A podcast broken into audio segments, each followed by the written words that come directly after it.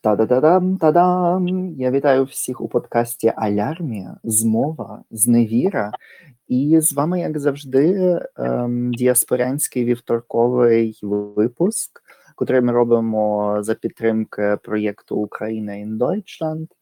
І сьогодні в мене новий гість. В попередніх епізодах в мене була Анастасія, а тепер в мене Влад. Тож, Владе, ем, чому ти вирішив дати інтерв'ю для діаспорянського подкасту? Це вийшло зовсім випадково, того що я познайомився з тобою в Твіттері теж випадково на різноманітних просторах, де ми дискутували на різні теми, і якось все закрутилось і понеслось. Потім ти мені запропонував, я сказав так, бо я завжди кажу так. Рідко відмовляю. Дуже добре. Це чудовий початок, тому просто коротко розповіси, де ти живеш зараз, і приблизно з котрого регіону України ти походиш. Ну, я з.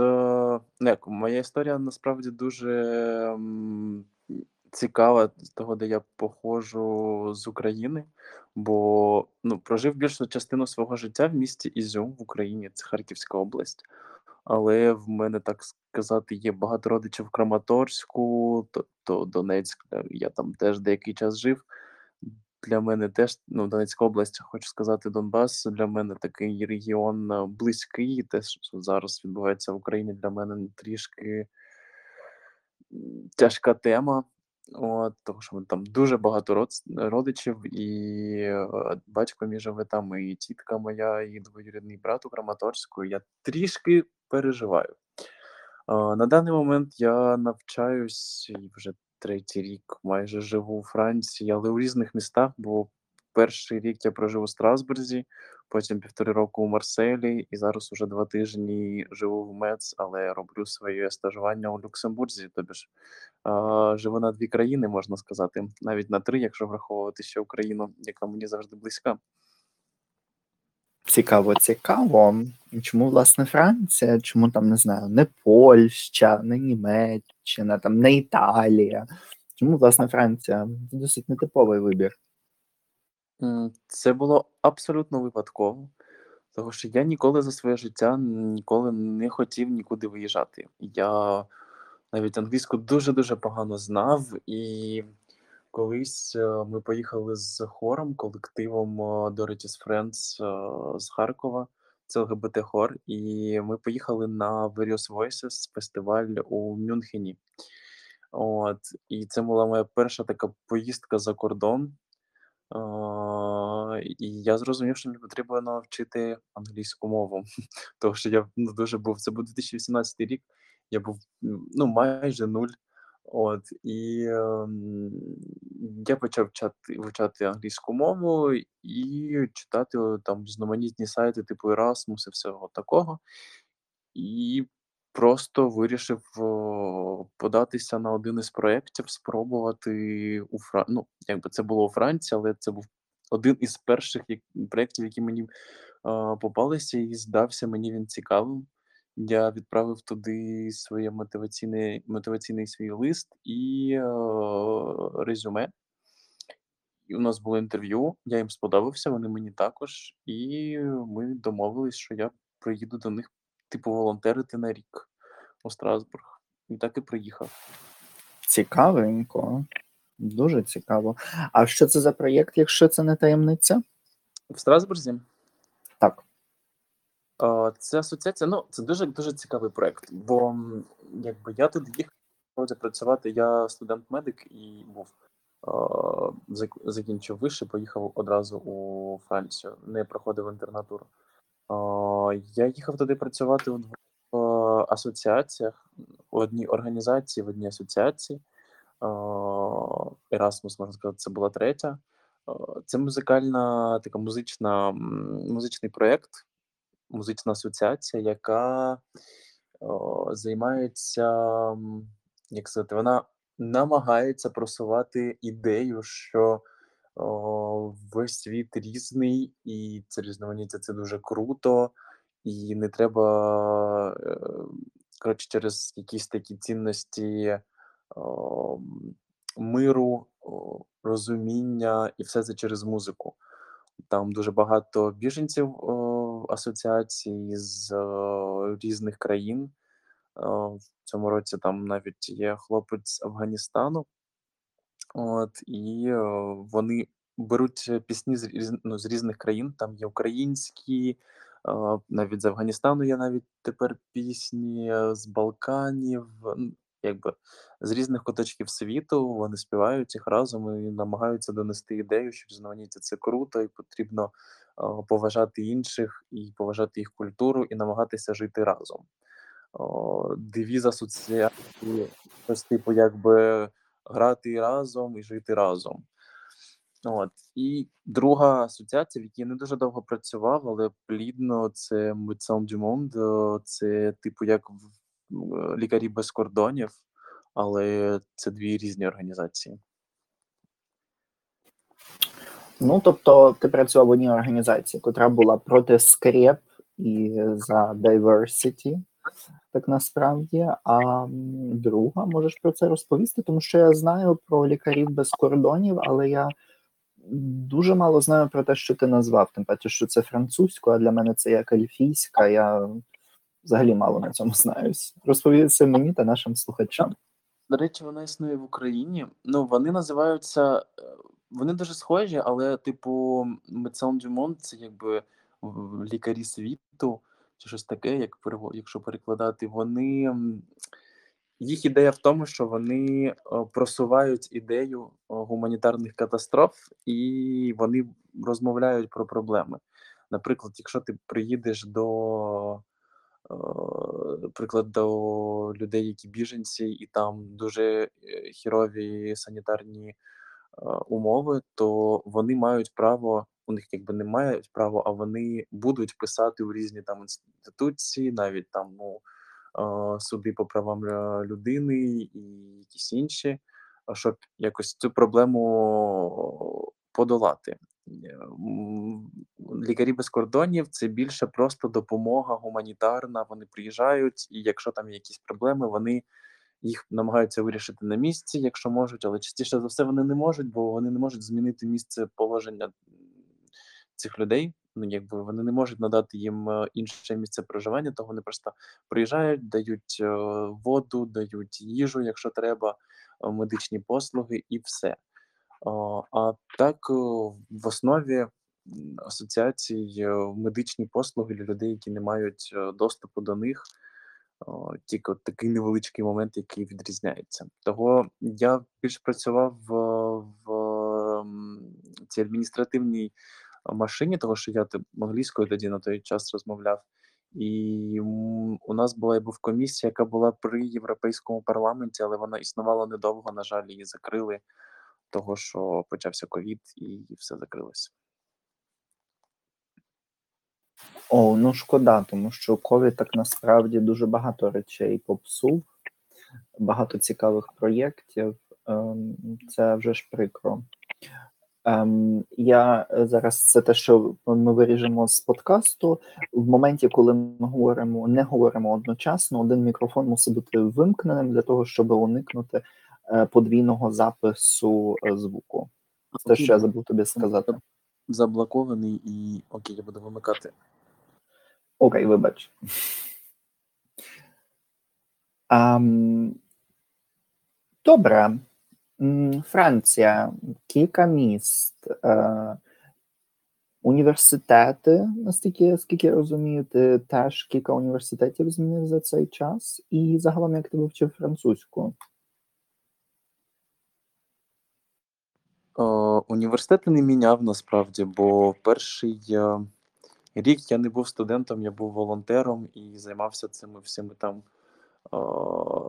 соціальною такою роботою, скажімо. Ну, навіть не соціальною, більш волонтерською, але в таких соціальних проєктах, якби соціально значимих. От і потім я вступив до університету, того що вивчив французьку. Мені треба було продовжувати насправді навчання, бо 6 років медицини це круто, але з ними ти потім ну не туди, не сюди, як то кажуть. От і я якось не можу сказати, що я там прям це була моя прям мета вивчити французьку і все таке. Я просто знаходився в цих умовах, якось хотів вивчити, вчив і вивчив за 9 місяців до рівня Б2, і здав екзамен і вступив до університету, бо у Франції безкоштовне навчання це великий плюс для людини без грошей. От і ну і почав тут навчатися. В мірі це і є бажання інтеграції, але ну, мені було ще цікаво вивчити нову мову, і був такий якийсь стимул вивчити її е, швидко, щоб, типу, якийсь рекорд встановити, я не знаю, і якби вдалося. От о, потім почалися всі ці адміністративні штуки, і це вже було не так круто, але вивчити мову було вчити мову було прикольно. Ну, бюрократичні справи взагалі дуже рідко коли бувають цікавими. Ем, Ти студіював в Україні і студіюєш, студіював, робиш практики за кордоном в Європі. І от яке є твоє відчуття, яке твоє порівняння цих двох систем? Окрім того, що це ці студії є безкоштовними. От що ще? Якісь особливості? Що тобі подобається, можливо, не подобається. Ми готові вислухати все. О, Чесно скажу, мені подобається українська система освіти більше, того що я вважаю, що може так склалося там якийсь пострадянський такий відбиток на українській системі освіти, якби він є, це точно. Але він може не такий поганий, того що ну, це так виділяю для себе свою точку зору і свою позицію. Того, що якось у нас викладачам не пофігу. У мене було дуже багато крутих викладачів, які, можна сказати, змушували мене знати. Тут тебе ніхто не буде змушувати. Тут, якщо ти не хочеш, Боже, та не вчись. Вони тебе можуть навіть залишити на наступний рік, ти вивчиш на наступний рік. Що багато людей роблять, щоб якби пожити довше там в іншій країні, або там заробляти якісь ну, якби там потім може у різних людей інші мотиви. У нас якби більш ціль, якщо ти вже в університеті, а тим більш в медичному, тобі будуть давати і навіть нав'язувати ці знання. Тут це не так. Але тут є великий плюс, який я не можу е, не виділити, того що у нас е, студент це ніхто, тут студент це людина. Якби Це дуже велика різниця, і це дуже приємно, коли ти приходиш. І якщо ти, в тебе є питання, ти можеш прислати імейл, ти можеш подзвонити, ти можеш прийти в офіс, якщо ця людина на місці, запитати, ти можеш ну, якби все для тебе, тільки вчись, але ніхто тебе не буде заставляти. Викладач відробив свої 18 годин на тиждень, і все. Ти його більше ну, якби дуже буде важко знайти потім.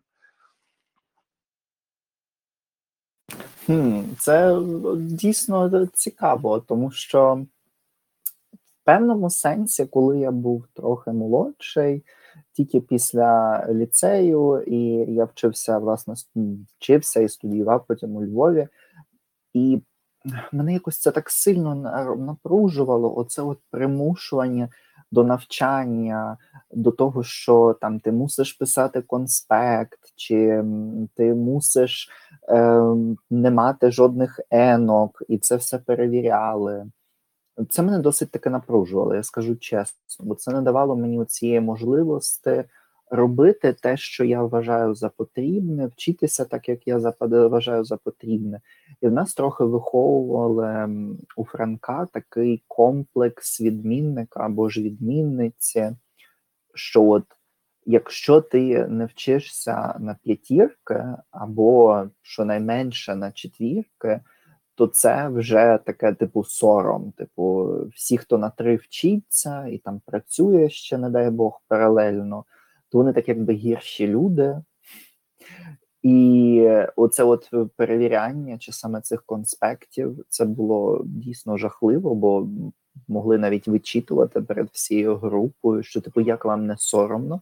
Але при цьому, при всьому, ми дуже часто не отримували ем, у цієї лабільності мислення. Я не кажу, що це теж настільки погано, це в певному сенсі мене навчило організації. Е, теж там писати гарно свої нотатки, бо навіть зараз, де де б я не йшов на якусь конференцію чи просто якусь зустріч, чи ще щось, в мене з собою завжди є нотатки. Я також роблю нотатки протягом розмови. Навіть зараз, коли ми записуємо це інтерв'ю, я записую певні ключові моменти, бо в мене така звичка. Це, власне, от е, з українського університету вищого навчального закладу. Те, що я тут погоджуюсь, що викладачам за кордоном дуже часто все одно. Ну, вони бачать просто величезну кількість людей, величезну кількість студентів. Вони дуже сильно переживають за те, що вони е, з часом кудись там пропадуть, хтось не здасть сесії, хтось не прийде на їхні заняття, чи ще щось. Це все якось, е, ну так, саме по собі. Типу, якщо ти захочеш ти сам навчишся всього, сам е, сам якось про все дізнаєшся і так далі, і тому подібне. Тобто, цей такий момент, ну, в цьому я погоджуюсь, що все ж таки в певному сенсі цим викладачам за кордоном все ж таки трохи все одно.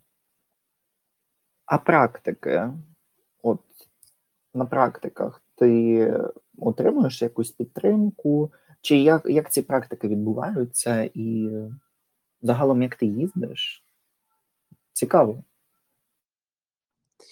О, Ну так, да, я трішки доповню. У мене були різні викладачі в Харківському національному медичному університеті, а, і просто хочеться передати їм великий привіт. Е, і там було дуже багато Вітання з Європи. Ну так, да, я думаю, якщо хтось колись його послухає цей подкаст, вони зрозуміють про що я. У мене було дуже багато хороших викладачів, того я більш про них згадую, знаєш, так з любов'ю. От було дуже багато і поганих. От про них я згадую трішки гірше, бо це було вони теж змушували там писати якісь конспекти, взагалі не думати, знаєш, просто переписувати там з книжок і писати це тоннами, і в цьому не було ніякого сенсу. Це гірше. От е, практика тут в мене класна, але вона не у Франції, вона у Люксембурзі. От і це дуже великий інститут е, здоров'я, який займається дуже багато різними сферами в медицині, починаючи там якоюсь біологією, е, навіть на тваринах вони там ветеринарна якась якийсь департамент є. От, закінчуючи моїм е, громадським здоров'ям, в мене дуже цікавий проєкт е, про метаболічний розлад і про ожиріння про ожиріння, бо е, ожиріння це більш якби симптом, але якщо можна так виразитись, якихось розладів в організмі людини, і, наприклад, вже це відомо, що ні дієти, ні спорт не допоможуть е, вилікувати ожиріння. Вони допоможуть, можливо, його перевести з формату е, того, який в тебе не знаю, як це сказати, коли ти просто е, підшкірний жир, з того формату, коли в тебе вісцеральний жир, і це дуже погано потім для кардіоваскулярних захворювань, того що вони, ну, якби цей тип, ну якби можу довго про це розмовляти, того я не хочу це дуже поглиблюватись, але дуже цікавий проєкт. І моя куратор, вона дуже мною займається. У нас фоллоуап три рази на тиждень. Ну, може, це того, що ми тільки розпочали, але ну, якби скучати вона мені дає, і якби це мені дуже подобається. А яким яким лікарем ти будеш? Я трошки закінчив з медициною, лікарем я не буду. Я буду у епідеміологом. Це ну, трішки актуальність, як люди кажуть, але в моїй сфері, там, де я хочу потім продовжувати, я буду більш е, науковцем, епідеміологом і людиною, яка буде займатися проблемами, такими як діабет і Ну, скоріше за все, діабетом і ожирінням теж, що Вау!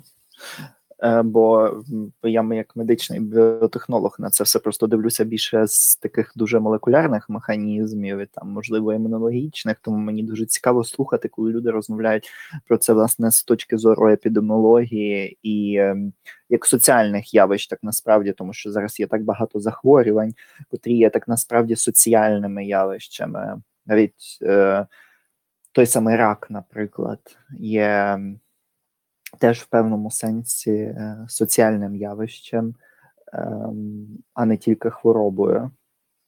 Тому це досить цікаво. І я так розумію, що ти хочеш робити теж е, докторат з цього? Так, я хочу робити е, докторат і продовжувати скоріш за все з цією темою. О, Це дуже така актуальна тема. Навіть у Європі дуже багато немає такого якогось одного підходу. Бо, наприклад, моя зараз викладаця, куратор, вона в Бельгії, і вони там е, намагаються поміняти бачення їх системи е, здоров'я і е, цей під, підхід до лікування діабету. Вони намагаються його якби прийняти як захворювання, яке є хронічним що дуже там важко якось проходить, і воно там в комісії цій якось це дуже-дуже така що зараз адміністративна робота йде ще в цьому плані. Ще ми дуже багато хочемо, ну як це її більше проєкт, в якому я можу буду приймати участь, зробити таку вульгарізацію цього терміну, коли е, треба зробити так, щоб люди розуміли, що спорт і дієта не вилікує це все. Ну, от і треба відходити від цієї такої ідеї, щоб лікарі не прописували е, дієти та спорт. А як же бути гарними та красивими? О, гарними та красивими взагалі немає проблеми бути, якщо ти вже здоровий. Якщо в тебе є ожиріння і в ньому є якийсь е, ну, якби такий аспект ендокринології, то ну, дієти тобі допоможуть, можливо, там не кілька тижнів. О, Якщо чесно, в проблемі ожиріння три методи, які допоможуть: це психотерапія, є медикаменти, які лікують, а також о, о, хірургія для уже таких дуже дуже критичних станів. О, От, все, дієти допомагають лише тим, у кого немає проблем. Ну, у кого нема ожиріння, у кого може там є надмірна вага, вони здорові люди, в них немає е, метаболічного синдрому. От і е, ти можна робити дієти, можна займатися багато спортом, але теж якби бажано в таких в нормі. От і якби тим, хто не хворий, тим все допомагає, знаєш. Ну, що забагато, то не здорове. Е, То цей є такий гостросоціальний проєкт Алярмія змова зневіра. Тому ну я шукаю, може тут якась змова, може ти просто не хочеш, щоб люди ходили на качалки, перестали оце бути гарними, красивими і так далі. Ну, типу, ну хто знає. Тому ем, сподіваюся, що ти розумієш цей жарт. Ем, Добре. І тут трошечки знову повернемося до України, власне, вже як такий діаспорянин, котрий все ж таки молодий, е, розвинений, е, виедукований і так далі. Ти почав говорити про те, що ем, твоя кураторка чи супервайзорка займається тим, що вона намагається змінити певні речі у системі здоровоохорони у Бельгії. А як ти вважаєш, як от власне ці зміни, котрі відбулися у ем, українській системі здоров'я? От як ти бачиш, чи українська система здоров'я стала краще за останні роки чи ні? Чесно сказати, в Україні дуже важко реорганізувати систему. Ну, треба це робити, треба продовжувати, і ну немає якби в нас була був такий предмет, на якому ми вивчали різні економічні системи. Немає однієї крутої системи, яка буде суперкрута і буде всіх е, влаштовувати. Є дуже багато компромісів. Наприклад, якщо ми візьмемо американську систему, вона дуже дорога і дуже не всі мають до неї доступ. В Британії, така як у нас, насправді там теж є сімейний лікар, і ти через нього все проходиш. Це не дуже комфортно для людей, але вона там працює вже майже сотню років, і того вона вже там дуже добре налаштована. Можливо, нам теж треба ця сотня років, щоб налаштувати нашу систему. Чи правильно зробила Супрун тоді, коли розпочала е, все це? Так, вона зробила це абсолютно правильно. Чи це все в тому стані на даний момент, який би ми хотіли би бачити? Ні, це дуже далеко не те, що хотілося б, і це ще потребує багато зусиль, багато ресурсів економічних і фінансових, і людських в цій реформації, але все буде. Я в цьому впевнений. Дуже цікаво. Я просто тоді докинуся трохи двома системами. Бо як вже так порівнюємо, то є ж в Німеччині і в Польщі дві дуже подібні системи. Ти платиш тут страхова система існує. Тільки в Польщі різниця така, що є один державний страховик, а у Німеччині є багато приватних і неприватних е, фірм, е, якби вони публічні, але не зовсім. Так це досить дивно звучить, але це правда.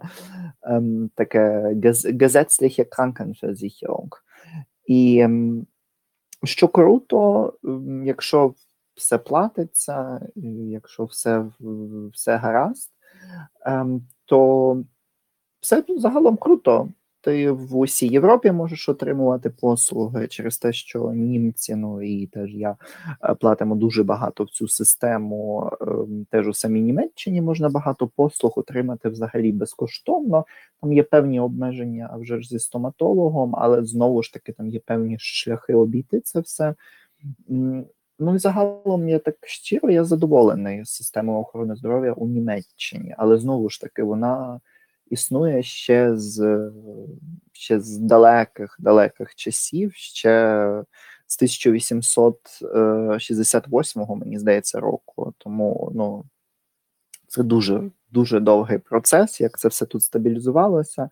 Тому ем, на 100% підтримую тебе, що Україні ще потрібен час для того, щоб себе модернізувати. Хоча як останнє я був в Україні і мої знайомі, друзі, то всі були досить таки задоволені тим, е, які відбулися зміни, і тим, що зменшилась кількість е, корупції, хоча б на найнижчому рівні, або отримання пер, певних ліків, там, наприклад.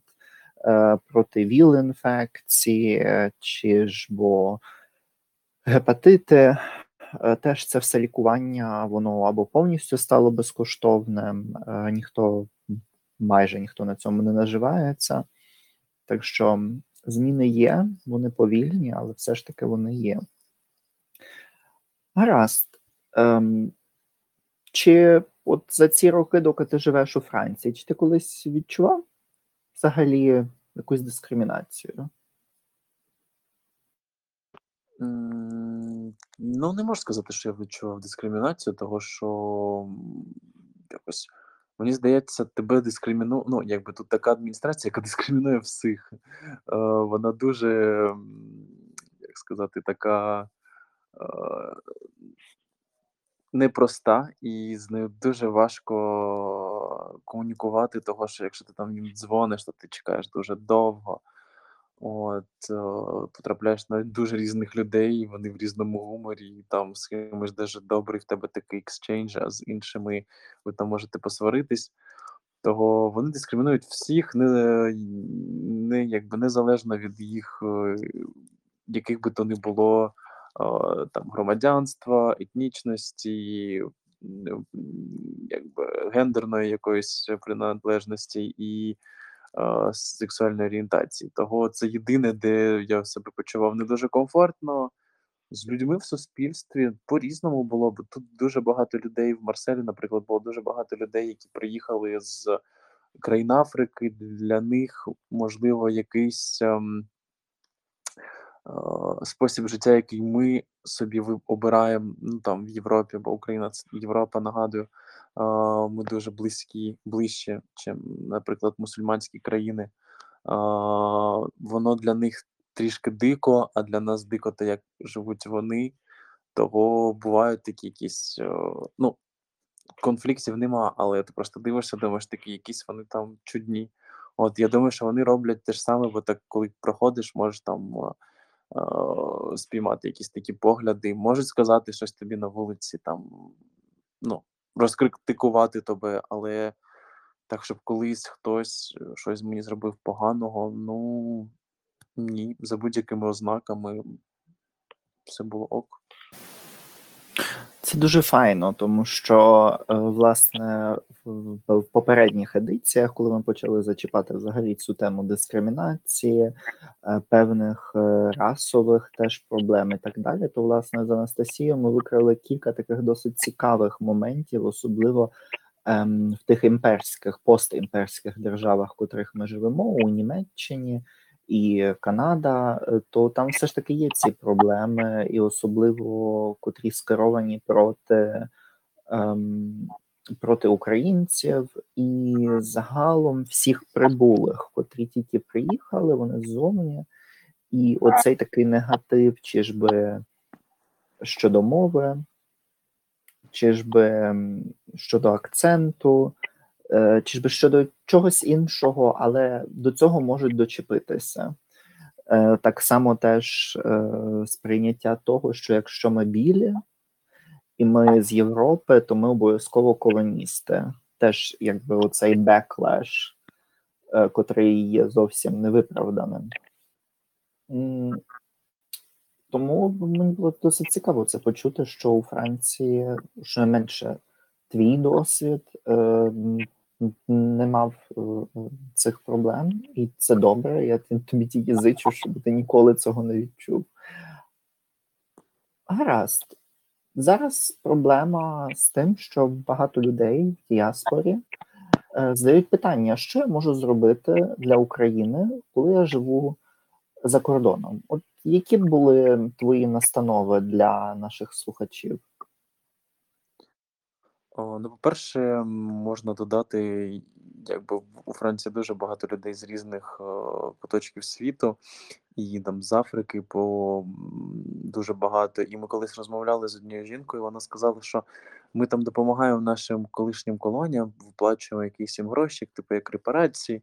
От, але ж е, найбільша допомога це ті, хто тут живуть, працюють і потім висилають гроші своїм сім'ям бо каже, ці гроші не осідають у карманах е, корумпованих чиновників, вони йдуть прямо одразу людям.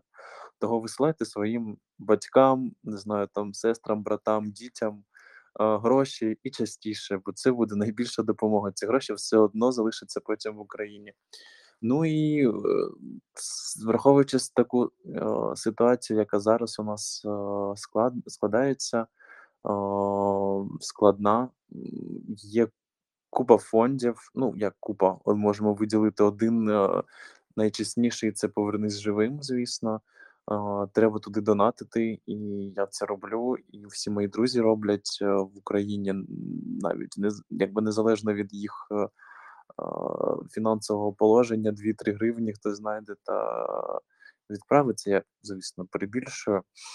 От картки різних там стерненків і підтримувати блогерів теж, е, донатити на Патреоні, купляти мерч, якщо ви не хочете, щоб вам просто так, щоб у вас просто так забирали гроші, хочете, щоб щось давали про якби взамін, то купляйте мерч, купляйте якісь українські українських брендів там речі, рюкзаки. Купляйте більше українського і грайте своїм друзям, які живуть тут, бо дуже багато українських крутих продуктів є, які, яких тут ти не знайдеш. Це все, що можемо, що ми можемо точно робити. І пропагувати свою культуру, розказувати більше. Бо я е, зіткнувся з тим, що е, деякі люди думали, і якби в них так, що там Україна, це там майже частина Росії. От, І я їм змінив це бачення, того, що я просто розказав, хто є, чия частина, і хто кого там заснував. Люди цього не знали.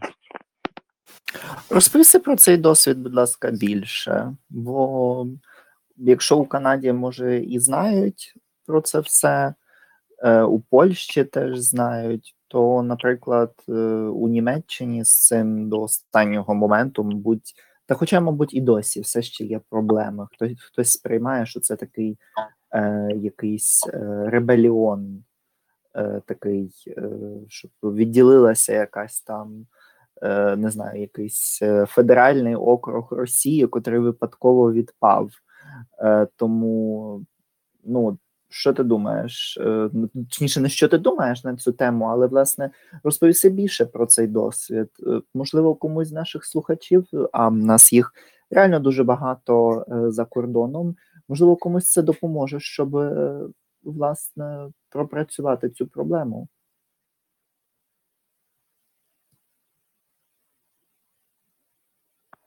Ти маєш на увазі з тим, щоб е, як який в мене був досвід е, розказувати про Україну і пропагувати Україну?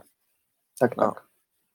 А, Дивись, в мене просто так склалося, що в Страсбурзі в мене була дуже крута така група, які вже всього багато знали про Україну. Потім, як я переїхав в Марсель, е, там дуже багато знають про африканські країни, майже всі, е, але про там е, Східну Європу дуже мало. Навіть про Польщу, для них Польща це щось таке, щось десь існує, але там запитаєш, що столиця, вони тобі скажуть, там, що в цієї країни є столиця, того, в принципі, їм якби абсолютно пофігу все, що йде після Німеччини.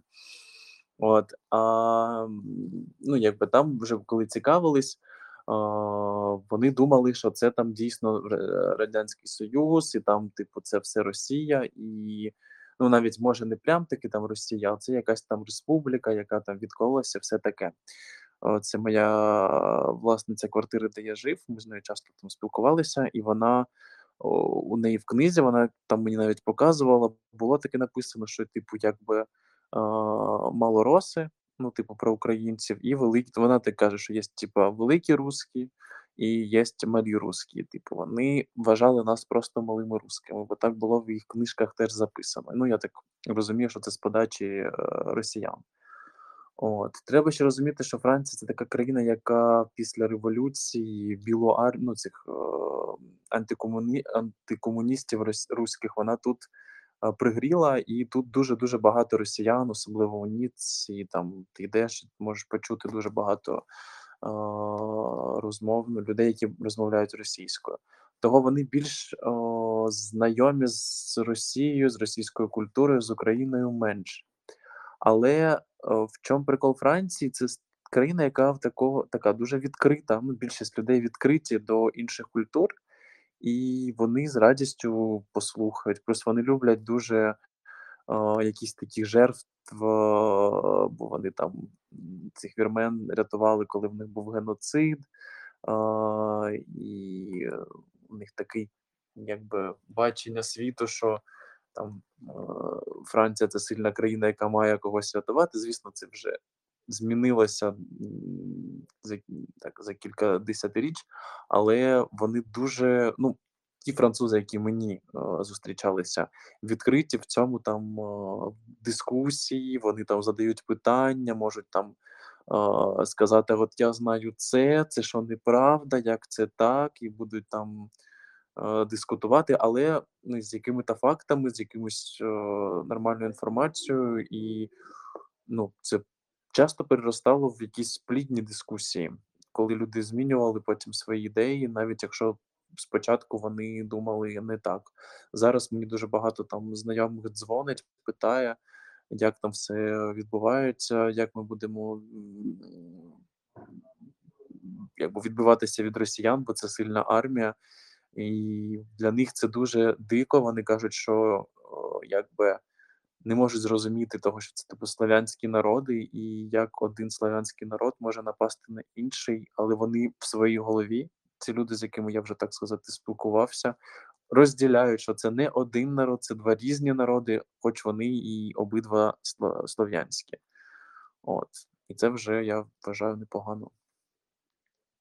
Ну, це досить, е, це вже вже досить велика перемога, все ж таки розповсюдження цієї інформації, бо нелегко донести це все до людей, котрі не є е, у цій ситуації, котрі взагалі живуть поза цим контекстом. Мене теж це трохи напружує, коли починають розповідати про слов'янські народи, типу Польща, Чехія, Словаччина. Тоді що там ще можна притягнути в ці слов'янські народи? Це все досить таки дивно звучить. Ем, ну, Для мене, як для українця, але ну, ну, sorry, це просто так відразу такий feedback обговорення з тобою. Ем, це досить таки цікаво, бо у Німеччині я зустрівся власне з тим, що я і говорив в попередніх епізодах, якби продовжую говорити, чому я і працюю для кількох проєктів, котрі популяризують Україну у Німеччині. Тут це питання якось його відклали, тобто українців якби не добачили, не дочули, про них мало знають, і тому до цього всього докладається така трохи ароганція і трохи ігноранція. Тобто вони і не хочуть якби чути часами, і часами буває так, що вони досить таки негативно налаштовані, бо в них вже є своя ідея, своє світобачення, і вони не хочуть нічого іншого чути е, про е, про те, взагалі, яка там Україна, чи там якась мова і так далі. Але знову ж таки, більшості свої такі ситуації припали в мене на якісь е, установи німецькі, там де мені розповідали, наприклад, що це неможливо, щоб я не знав російської мови. Це просто неможливо, тому що цей власне е, працівник, урядовець. Е, Знає, що всі знають російську 99% українців ну що я йому вже показав статистику, але знаєш, все одно ця дуже гаряча дискусія досить довго е, потривала. Ну, та й таке. Um, гаразд. Чи ти збираєшся колись повертатися в Україну? Або як ти взагалі бачиш своє майбутнє? От Життя е, за кордоном, чи за кордонами в Україні. От як би ти це бачив? О, Насправді збираюсь повертатися в Україну, але хотілося б повертатися дійсно о, якимось спеціалістом, який е, відчуває себе спроможним щось робити. Бо на даний момент я вважаю, що якщо я повернусь, це що мені просто піти там працювати в університет. Я навіть не відчуваю себе якимось е, спроможним працювати в університеті. Я не думаю, що я можу дати багато чогось іншим. Але мені б дуже хотілося якось би, бо я люблю, як сказати, щось приносити в різні проекти. От і навіть якщо в мене там якісь невеличкі ролі, а в Україні я гадаю, ну, на даний момент я не знаю, де я можу бути корисним. Я просто, може, на даний момент я цього не бачу, але чесно, не знаю, де я можу прям от бути дійсно тою людиною, яка буде на своєму на своєму місці. От, Якщо тут в мене є там навчання, поки я цим займаюсь, і там буду продовжувати докторську, ну, якби йти далі по науці. От є якісь там бачення, то в Україні на даний момент не знаю. Але у будь-якому разі я хотів би повернутися з часом. Я гадаю, складеться це враження, що я хочу робити, і просто приїхати і допомагати своїй країні або допомагати в якийсь інший е, спосіб. Не знаю, поки оце в мене велика проблема того, що я в Україні не бачу свого місця, де б я міг би знадобитися і чим би я міг би бути корисним.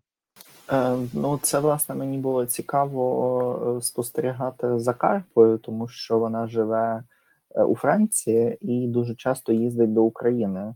І колись в неї брали інтерв'ю, і от вона казала, що її влаштовує їздити щомісяця туди-сюди, повертатися, їздити, що вона і у Франції прилаштована, і у той самий час вона і з Україною весь час має зв'язок.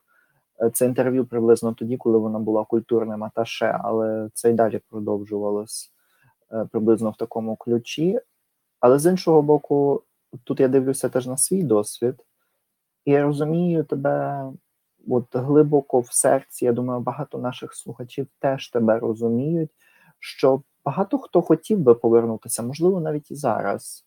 Але питання в тому, що а що я буду робити, і чим я реально буду корисний у е, українському суспільстві в Україні? От я собі теж задаю питання, бо, наприклад, моєї професії навіть не існує в Україні, немає ні місць праці, ні ну взагалі нічого, немає такої інфраструктури навіть. Ну так, те ж саме для мене, те, що ми вивчали в університеті на епідеміології, ну це ж не епідеміологія, це якісь е, допотопні е, знання з Радянського Союзу, е, громадське здоров'я, те, що ми вивчаємо, це просто там куча. Ну, я у нас там була статистика, навіть біостатистика якась, і ми, коли це вивчали, я взагалі не міг зрозуміти, що відбувається, того що це якось настільки незрозуміло якось зроблено. І коли ти людям питаєшся, намагаєшся донести цю ідею того, що бля, ну це ж так не працює. Ну якби це ж не може бути настільки важко, що ну ніхто з мого там з моєї групи не може цього зрозуміти. Вони кажуть, ні, це легко, типу, вчіть і все таке. Ну, якось вони це роблять о, по якимось старим схемам, які вже просто не працюють тупо в Україні, і їх ніхто ніхто не де не використовує, а вони намагаються це все нав'язати. Я думаю, що там якби реформувати щось треба, але ну я персонально не вважаю, що я готовий бути машиною, яка буде щось зміняти. Я можу приймати рішення, якби можу допомагати десь, але я не настільки ініціативний, щоб прям брати і міняти власноруч систему. Це я б вряд, ну я б навряд чи зміг би. Розумію, я я розумію, але це важливо, що ти це комунікуєш, і нашій аудиторії це теж важливо.